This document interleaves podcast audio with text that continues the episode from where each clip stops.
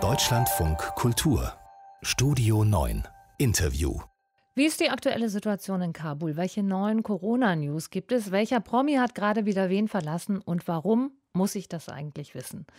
Das fragen sich viele Menschen vermutlich gar nicht mehr, sondern konsumieren die Infos einfach, die ihnen quasi jederzeit und gefühlt fast überall serviert werden. Per Eilmeldung auf dem Handy, per Videoscreen in der U-Bahn, pausenlos in den sozialen Netzwerken. Wir werden von Informationen überflutet, die wir gar nicht alle aufnehmen können. Wie bloß kommt unser Gehirn damit klar? Fragen wir Lutz Jenke, Neuropsychologe und kognitiver Neurowissenschaftler an der Uni Zürich. Schönen guten Tag. Einen schönen guten Tag. Herr Jenke, Corona hat die Digitalisierung ja nochmal vorangetrieben, Homeoffice, Homeschooling, dazu geführt, dass viele Menschen, auch die Kinder, ständig mit Infos und News konfrontiert worden sind. Muss uns das Sorgen machen?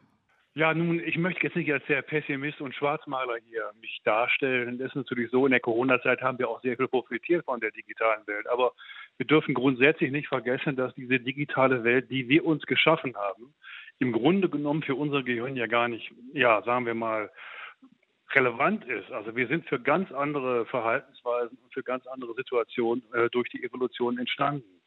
Darum geht es letztendlich auch in einem Buch, das Sie im Mai veröffentlicht haben. Von der Steinzeit ins Internet heißt es, der analoge mhm. Mensch in der digitalen Welt.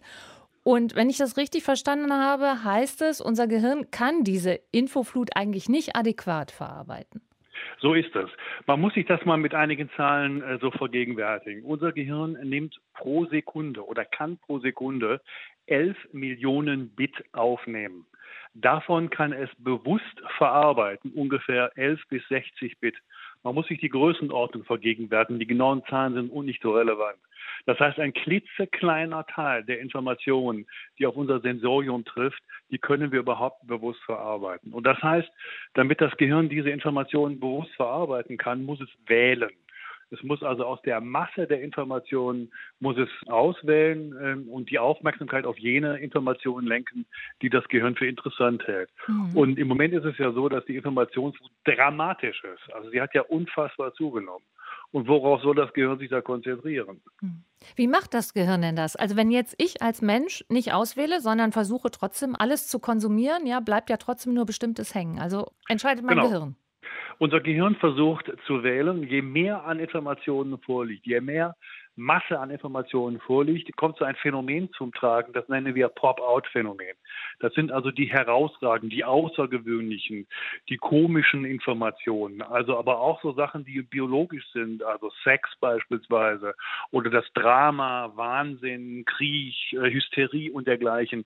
Das sind Informationen, die automatisch unsere Aufmerksamkeit heranziehen, wie so eine Art Magnet.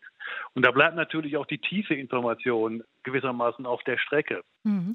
Jetzt ist Ihr Forschungsgebiet ja die Plastizität des Gehirns. Inwiefern mhm. also Synapsen, Nervenzellen oder auch ganze Hirnareale in der Lage sind, sich auch in Anatomie und Funktion zu verändern, wenn sie es quasi müssen. Mhm. Inwieweit sind die denn fähig, sich an die moderne Internetwelt anzupassen?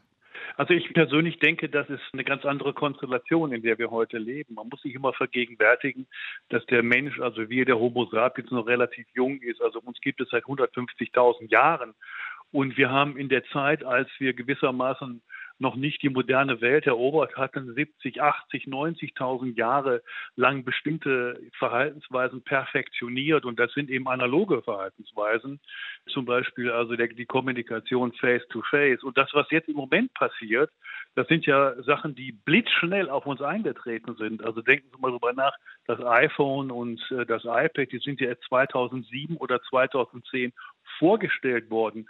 Und diese Geräte haben alles verändert, die komplette Kommunikation.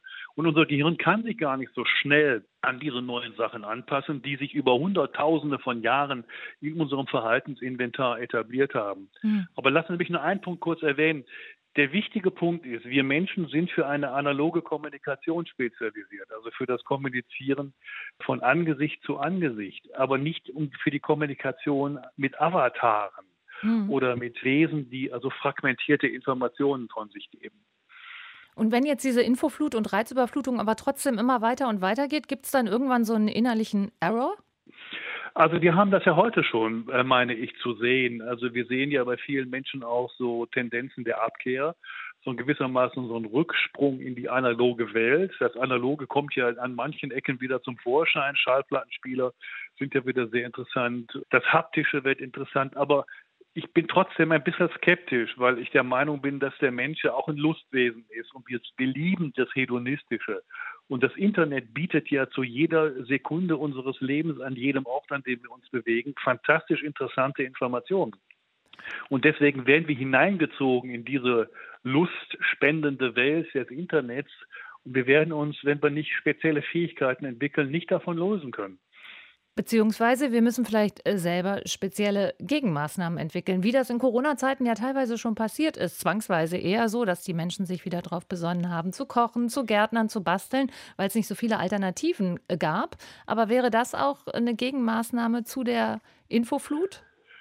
Also ich will jetzt nicht den Finger erheben und sagen, liebe Leute, macht das, kocht, äh, kocht Brot oder was. Es ist natürlich interessant zu sehen, was da passiert ist. Und das haben Sie ja äh, schön zusammengefasst. Das ist interessant, dass die Leute sich mit solchen basalen Tätigkeiten in der Corona-Zeit beschäftigt haben. Und viele Menschen berichten ja auch, dass der Familienzusammenwachsen wieder sehr schön gezeigt wurde.